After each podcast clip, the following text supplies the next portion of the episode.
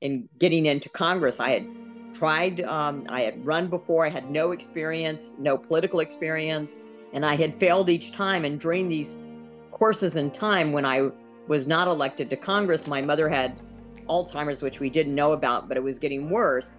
And when I finally got elected to Congress in 2020, I thought, well, if I'd been elected when I wanted it, mm. you know, I would have missed being able to care for my mom. I would have missed those times with my mom. And so I firmly believe that God has a plan and a purpose, and it may not always be what we want or what we think we want. Welcome to the Called Forth podcast. This is the place where we help ambitious women of faith to activate and break through the belief structures holding them back. I'm your host, Dawn Towne, author of the book Hashtag More Than Done, speaker, wife, and mama for. I'm going to show you how to go from stuck to called forth while connecting to the full expression of who God has made you to be and make this season your season in your life and your business. I believe God has called you forth from the very beginning, and this is your season of awakening and activation. Hello, and welcome to this episode of the Called Forth podcast. I'm truly honored to have on today's show U.S. Representative Iowa Congresswoman Mariannette Miller Meeks. Thank you so much, Mariannette, for being on today's episode. Well, thank you for having me, Dawn.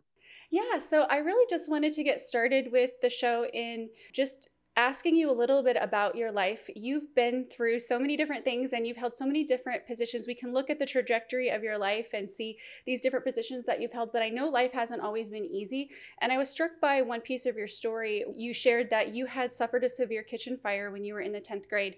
And it reminded me of a phrase that I've heard you can either allow life to make you bitter or better. And it sounds like for you, you've allowed it to make you better because you've gone on since then to you know go into some tough arenas, the military and the political realm that you're in now. And I'd, lo- I'd love for you to just take us back to that moment and how you allowed that very difficult challenge that you faced to make you better and not bitter. Well, hopefully it's inspiring to people. We were a, a, society that, you know, really regarded people who overcame circumstances. And we certainly hear that with people that are in the sports arena, the entertainment arena, and then most recently, we've heard that story with Riley Gaines and what she went through in competing against a uh, male uh, in the swimming arena. So my I am the fourth of eight children. My dad was a master sergeant in the Air Force. He was enlisted. So we traveled around a lot, but we mostly lived in Texas. And I say I grew up outside of San Antonio in a very small town. Um, my mom had a GED, so both my parents worked. I don't remember them not working, quite honestly. Um, so both my parents worked to support the family of eight kids. Um, my parents were very smart, very well read. They read everything. And we would have conversations in the car, in the kitchen. And I would often hear that so and so was the boss because they had a college education, but they didn't know anything. So I grew up wanting to go to college. Um, and my parents wanted their children to go to college. They just didn't know how to navigate that, and they didn't have any resources.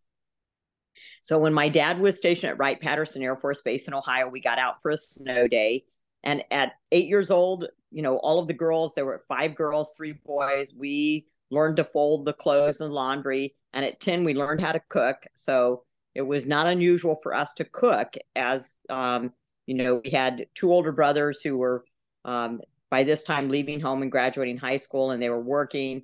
Um, so the girls would all cook, and then we had a younger brother. So it was mo- this group of four girls that would be cooking for the family. And because we got out for the show, uh, we had made lunch, and my little brother, uh, who was 11 at the time, had missed lunch, came in later in the afternoon, and started cooking bacon in a cast iron skillet that we had cooked potatoes in and had liver grease.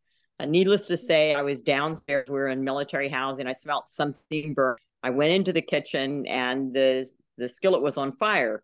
Uh, I put a rug over the skillet to try to dampen it, and it had a lid on it. And um, uh, there was part of the uh, part of flames coming out from where the handle was, and I was trying to move the rug, and that pulled the the skillet off of the stove, and then uh, you know the the grease split, and um, you know the the kitchen went up in flames, and so. Mm-hmm. I, I, you know, left the kitchen. Uh, my little brother and sister were there. Didn't know that any of us were burned uh, and went upstairs to tell my sisters to call the fire department and call 911. And they did. And it was at that point in time when I was running upstairs that I realized that my legs were burned. And so my younger brother and I were burned. We had um, severe uh, second and third degree burns on our legs and on our arms. We had a very long hospitalization. Uh, and burns are extremely painful. It's very painful. Um, to this day, I can uh, I can still hear my brother when he come back from physical therapy.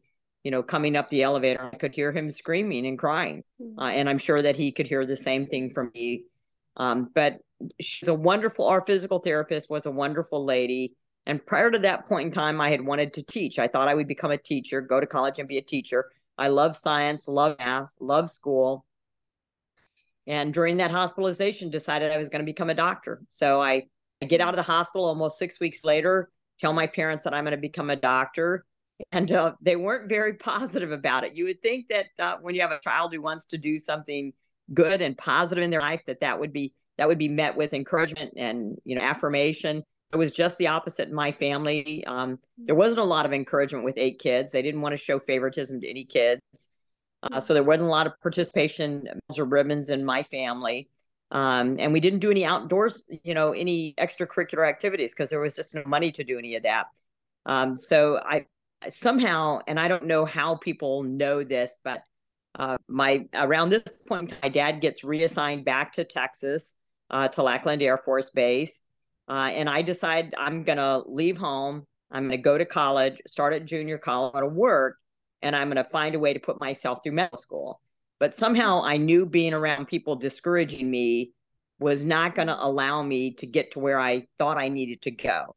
So I left home at 16. I started working at a Dairy Queen, started enrolled in San Antonio Junior College. I had taken courses during my junior year to get additional courses. So I left high school actually never graduated high school and never thought of that until I entered medical school. And I found a little postcard um, in our post office, uh, uh, you know, of this little very small town, La Coste, Texas, that said that the military would help you with a degree in nursing. And I thought about that and I said, well, if I went in nursing, I can work at night because nurses have night shift and I can put myself through medical school. So that's what I plan to do. And so left home, started working, taking courses, uh, enlisted in the army when I was 18, uh, so I could uh, try to get the military to help me get a degree in nursing. Um, and got a degree in nursing, a master's in aviation. Ended up becoming an officer when I got my degree in nursing, and I just kept working night shift and taking courses in the day uh, until I finally got into medical school.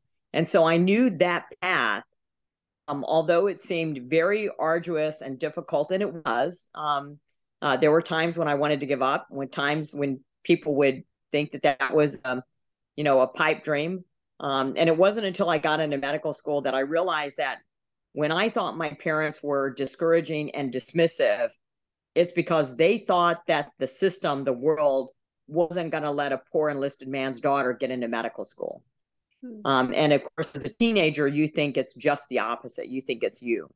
And so there have been these times in life where opportunities have presented themselves and you can either take the risk and do it or you cannot do it and that can determine what pathway you go. And i think for me most often that was god calling to me and whether or not i listened whether or not i took that risk um, you know determined that pathway for me. And it was similar to that in in getting into congress. I had tried um, i had run before i had no experience no political experience and I had failed each time. And during these courses in time, when I was not elected to Congress, my mother had Alzheimer's, which we didn't know about, but it was getting worse.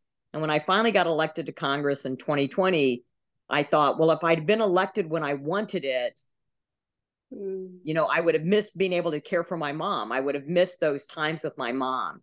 And so I firmly believe that God has a plan and a purpose and it may not always be what we want or what we think we want that doesn't prevent us from trying or going down that pathway. But all of these experiences good and bad and the and the way i raise my children is that when you do something right or you succeed or you get a good grade or you get you you do a great routine on the balance beam or you catch a uh, the pass in football or whatever that circumstance may be in life that you know when things go your way it builds self-esteem and confidence But when things don't go your way or when you make mistakes and going through those consequences of those, whatever decision you made or whatever happened to you, that's what builds character.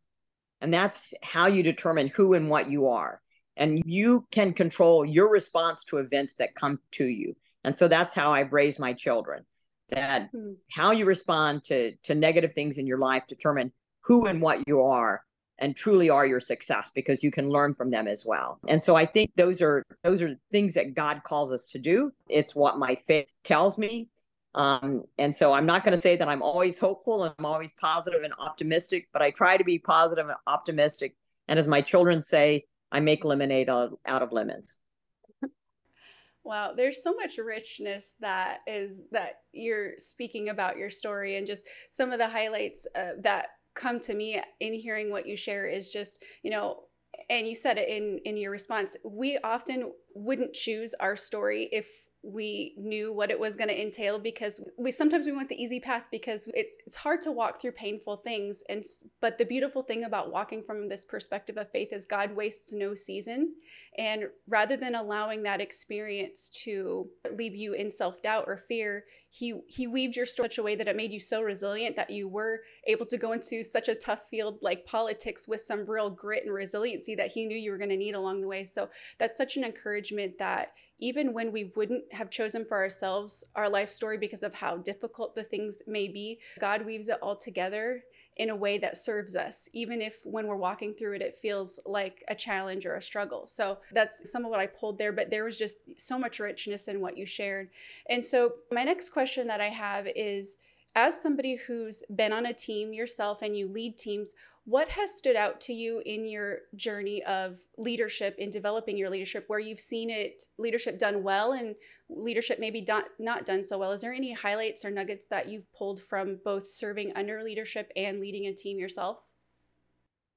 Well, I think and foremost, and it was a, a, group of high school students that really made me think about this, and that is what is a leader?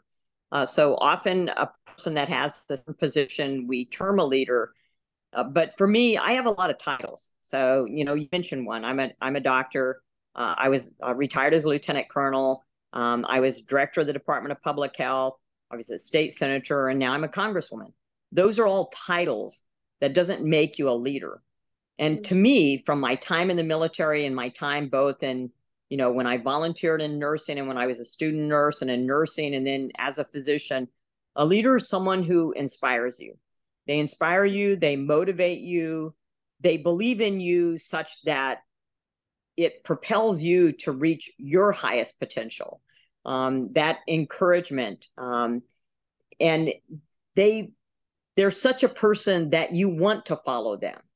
Um, and it, it's sort of like our journey with Christ in some ways, and that is that they inspire you to follow them.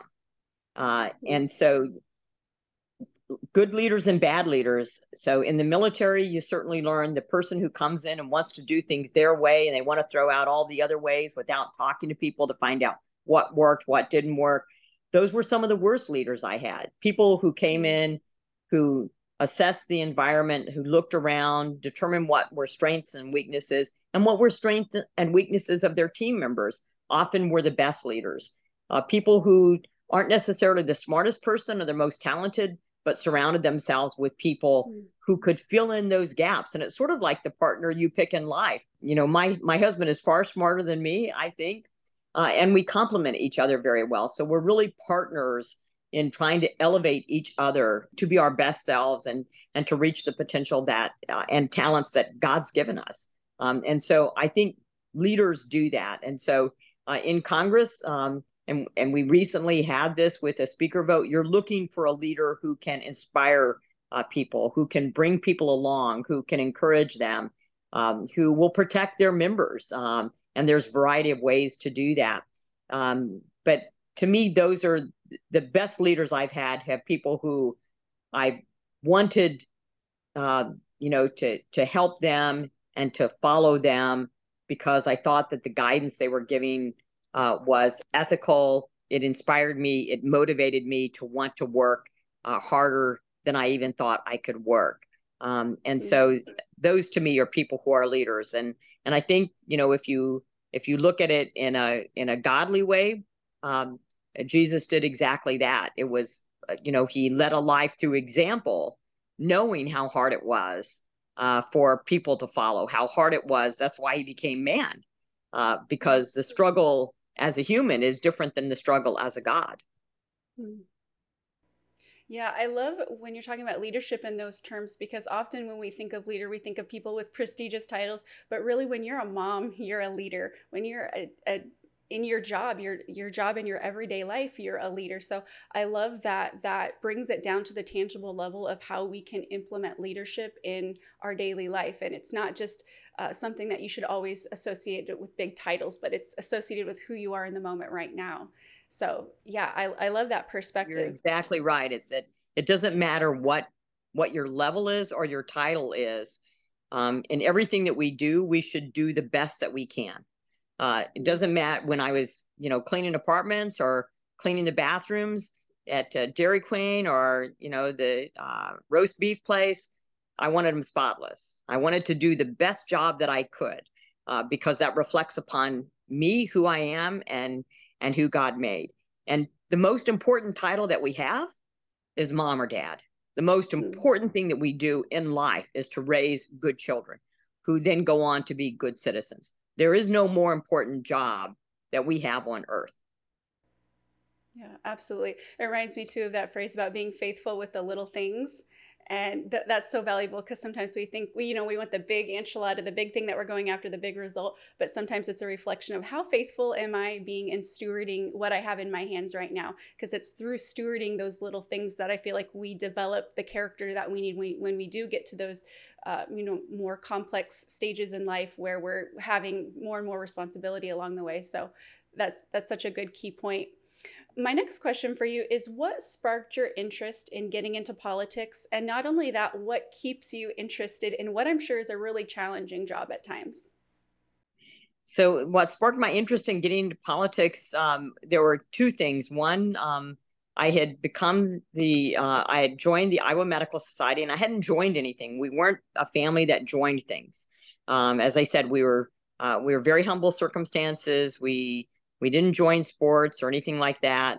And so um, I was in private practice. I had been um, on faculty at the University of Michigan and University of Iowa, and I had our my children's pediatrician wanted me to take their position on the Iowa Medical Society. And so part of that, as um, we go to Congress, both to uh, the state capital, Des Moines, as well as to Congress in Washington, D.C., to advocate for healthcare initiatives and to advocate for patients.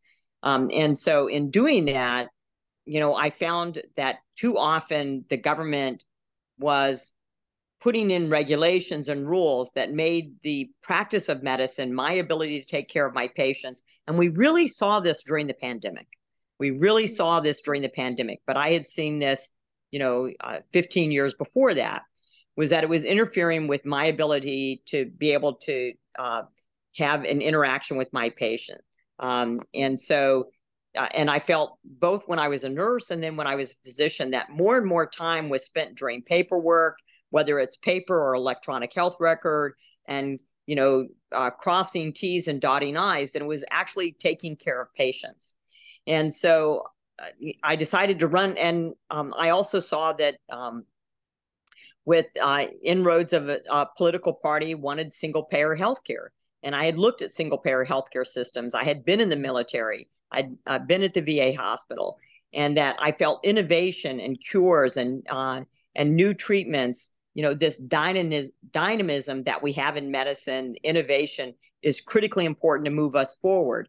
And when it came to cancer cure rates, treatment of um, immune diseases, that the United States did better than any other country, and that's because of our healthcare system. So um, going to Congress and meeting with Congress people. Um, and then my son had done an internship with Senator Grassley. So I was thinking of running for political office. And during my internship, my son uh, was showing us autographs he had of all these senators. And he said, You're really smart, mom. You could be a senator. And then for Christmas, he got me this book by a judge, How to Run for Local Office and Win.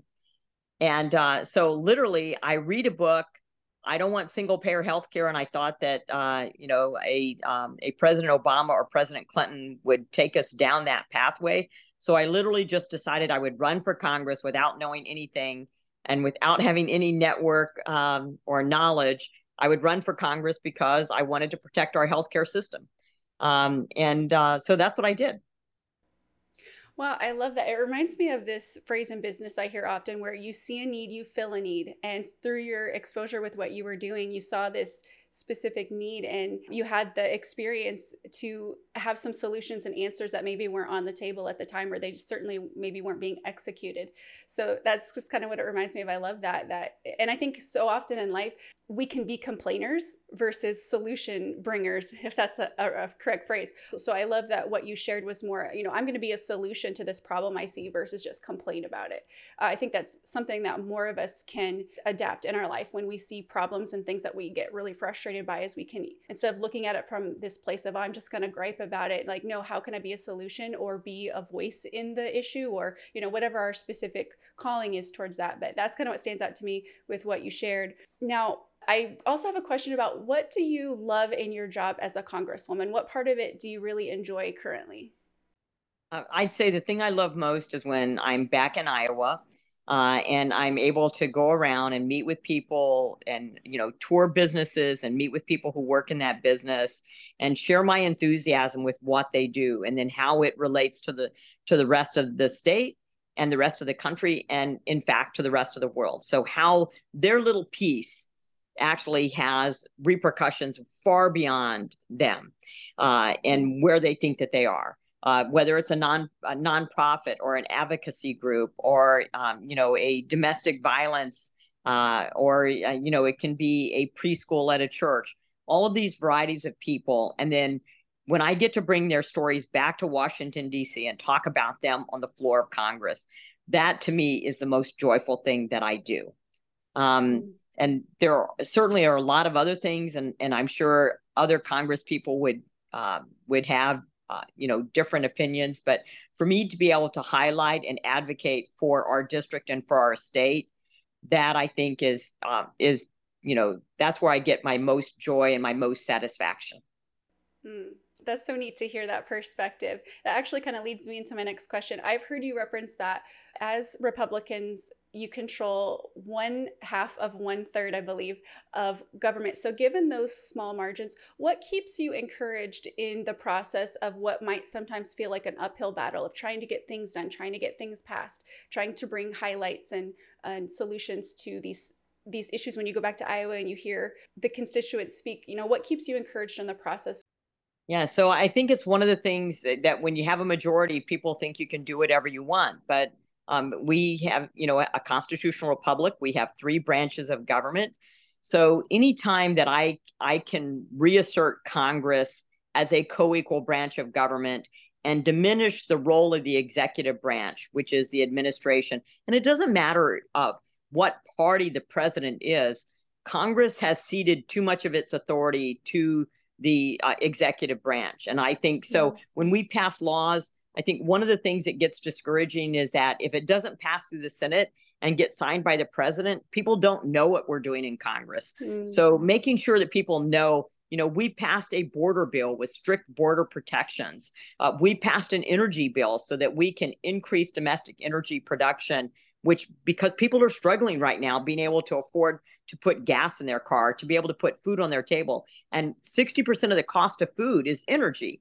Um, you know prescription drugs. I'm working very uh, diligently and have several bills on trying to get at lowering the uh, cost of prescription drugs. So when when we can make in small inroads you know i feel encouraged by that. And it may not always get passed by the senate or the president but one of them is going to get through. So you keep ha- you have to keep grinding away at it. You have to keep pushing at it, and then you have to try to make sure that people in your district and your state and the country know what it is that you're doing. Because mm-hmm. until it's signed into law, they don't necessarily know what you're working on. Um, you think that they know because you think it's carried in the in the press, but they don't always know all of the things you've done. I mean, we passed a bill for Parents' Bill of Rights. Um, I've been on bills with Senator Tim Scott on um, educational choice since I got elected in Congress in 2021. uh, even before the governor passed her uh, educational uh, savings accounts. Governor Reynolds, that is, in Iowa. Um, and so, you know, we passed uh, uh, a bill protecting girls in girls' sports. and people don't know that we've done those things if they don't pass pass through the Senate and the the president signed them into law. But we have had, even though we're only, you know, one half of one third of the government, we have had things that have passed that the president has signed into law. I mean, our debt limit negotiations, the president started out this year saying uh, that he would not negotiate, that there would be a clean debt limit increase. This was left over from Speaker Pelosi. Um, and uh, Senator Schumer, uh, Democrat in the Senate, was saying the same thing. But we were able to pass a limit save grow bill to get them to the negotiating table. And in uh, in the uh, debt limit bill, we were able to get uh, environmental permitting reform. So for building, for construction, for infrastructure, roads, bridges, all of that stuff. Um, we were able to get uh, work requirements uh, if you're receiving welfare benefits because there is a dignity to work. That's how you build self esteem. That's how you create wealth. We all have to start somewhere. And there should be no excuse if you're able bodied for not working um, you know, unless you're raising kid, you're able-bodied raising children under six or a dependent adult. Um, we mm-hmm. we got rid of the pause on student loan repayment, and that was huge because, as we know, the Supreme Court later um, uh, said that you couldn't have loan forgiveness, and had we just prohibited uh, loan forget student loan forgiveness, then the president would have continued the pause. So these were all wins that we made for the American people for the average person, the average hardworking family, that we were able to reduce some of the government spending that's led to inflation and work on things that uh, will ultimately be able to bring costs down and also bring our deficit and debt down. So I continue to strive, and it's sort of like my life story. You don't always get everything you want right when you want it, but you got to keep going. You, you know, you got to persevere. You got to be tenacious you got to hang in there and you got to be a happy warrior doing it. So most of the time I'm smiling and I'm happy. Not always, not always. Um, uh, but uh, I think that persistence pays off uh, and being a happy warrior pays off too. Hmm. I love that you shared all of those pieces of what you've done and what's been done over the course of the last few years. And it really speaks to, I think, the importance now in this time in our lives that it's so important to pay attention to politics even though it seemed like years ago you didn't really have to pay attention at the level you do now given the the critical hour that I think we're in and it reminds me of part of what I long to do with this podcast called forth is to highlight stories and issues in a way that people don't feel so overwhelmed by the big headlines that they just disengage or they don't pay attention. It's it's kind of my heart's desire to see people passionate about um, having a deeper conversation because sometimes when it's ta- when cultural and political issues or conversations come about, it's easy to get hung up on a headline and get really emotionally worked up and really do a disservice to the actual substantive deeper issue that kind of goes on behind the headlines. And so if politics or culture doesn't feel like the average person's realm. Sometimes it feels like i don't know if i'm educated enough to talk about this or that. But the truth is i feel like in so many ways you know our public town halls of facebook and instagram and youtube and and x twitter now x have been left to so many far fringe left voices and not enough conservative voices have come up to bring awareness to issues. And there especially you know back in 2020 there was so much worry about cancel culture or saying the wrong thing or not getting it right. So people i think especially on the conservative side shied away from you know the average everyday american shied away from saying too much because of all of this fear. But i feel like with what we lived through over the last few years there's now more of a need than ever for people that have conservative beliefs to speak up and say say something that way. The other conservatives in the room can know that they're not alone. And so, what do you feel like comes to mind as I talk about that from the sense of how important you think it is for the average everyday American to pay attention to what's going on and be a voice of conservative and rather than run from these controversial topics we run to these controversial conversations with a faith-filled perspective and with the conservative common sense values well first and foremost i think um, you know when you're able to travel the world and meet people and i have tremendous respect for people for languages for different cultures but i also feel that our system of government in the united states you know are constitutional are ruled uh, by law uh, and i know it's not perfect uh, I, I you know believe me, I know that there are people that should be held accountable for things that they've done, uh, and they're not. So it's not a perfect system. Uh, I understand that. Uh, but this system of government, of markets, of capitalism, of rule by law has allowed this nation uh, to become to be extremely prosperous. And that means us individually to be prosperous as well. And so but it's so fragile. And i think ronald reagan said that best when he said we're one generation away uh, from you know losing uh, free speech freedom of association uh, private property rights. Um, second amendment rights these things that were guaranteed in our uh, constitution uh, that allow us to be a prosperous nation that allow us to pursue happiness uh, that um, you know that um, meritocracy and the individual the importance of the individual within a team the importance of the nuclear family you know uh, our uh, ability to practice our religion. I mean uh, you know when the affordable i spoke a lot about the affordable care act or obamacare uh, because of the provisions it had which denied people the right to practice their religion. We saw that with Little Sisters of the Poor. Um, and so to I think if we don't have those voices, it's a vacuum. And that's what you see on college campuses.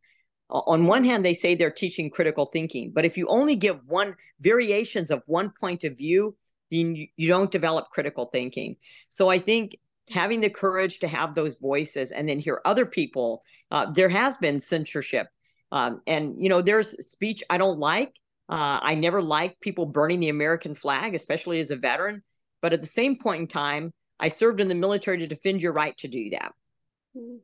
And so I think uh, right now we have a, a court that uh, looks at the Constitution as a, a, constitution, not a living document that needs to be changed with the whims of of the culture at the time. Uh, and I think it's important for people to speak out.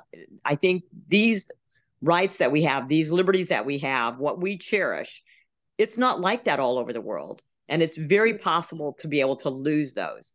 And so I think that's why it's important for people to speak out. That's why it's important for people to be engaged. And what's difficult now is to know, you know, the information you're getting, is it true?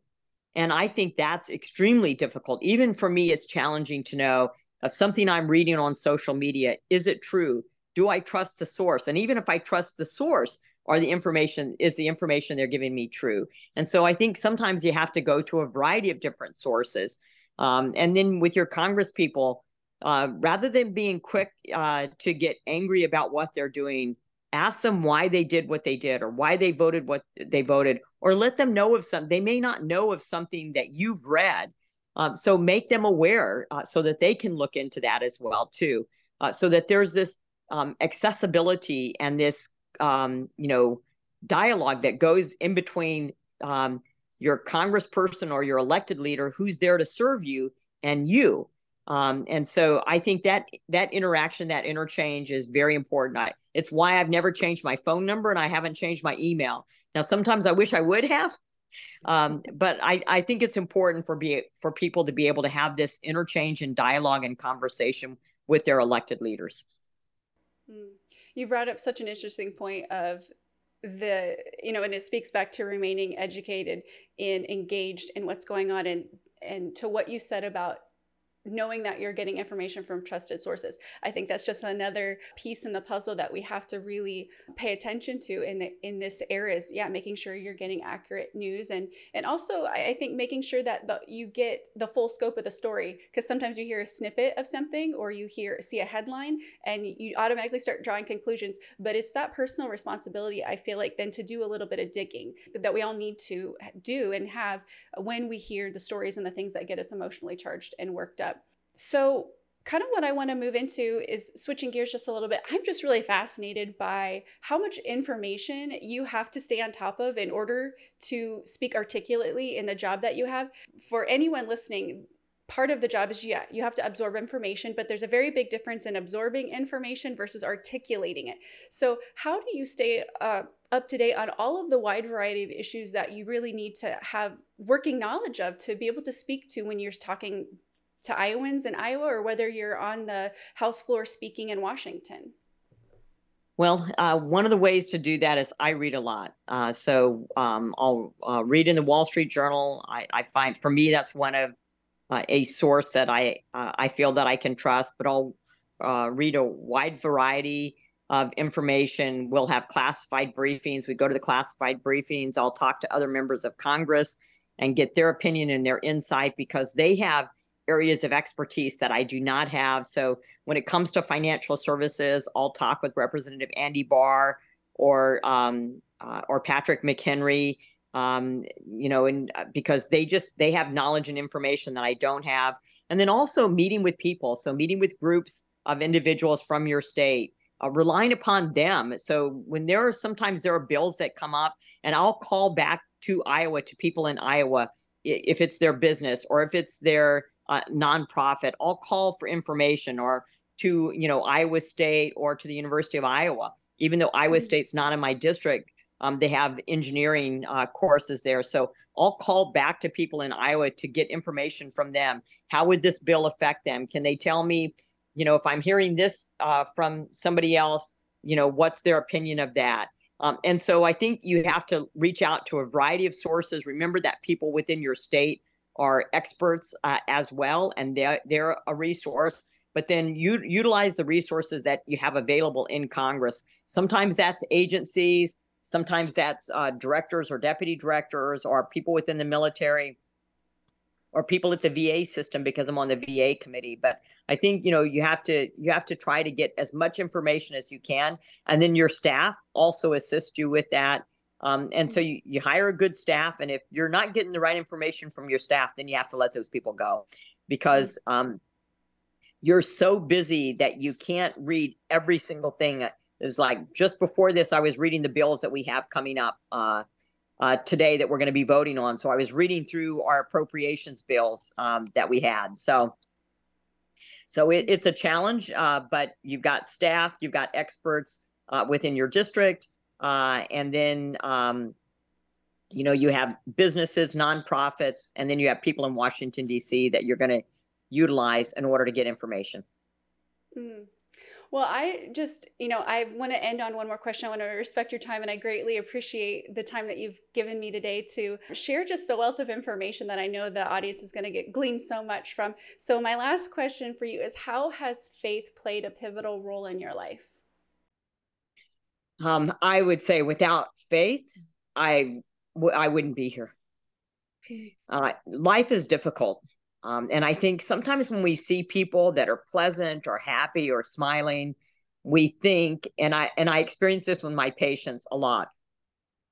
And I said, people must think you have had an easy life because they'll tell me something in their life, and they'll say that's true. And I think that my faith has allowed me to be hopeful, uh, to persevere, uh, to know that um, you know there may be a silver lining later on, or it might not be my time. Um, mm. And so I think for me, my faith has allowed me to have the success that I have. And the success isn't the position or money, it's that journey that you go through. So this is this mm. fulfilling your potential, thinking that you are where God wants you to be at a particular point in time.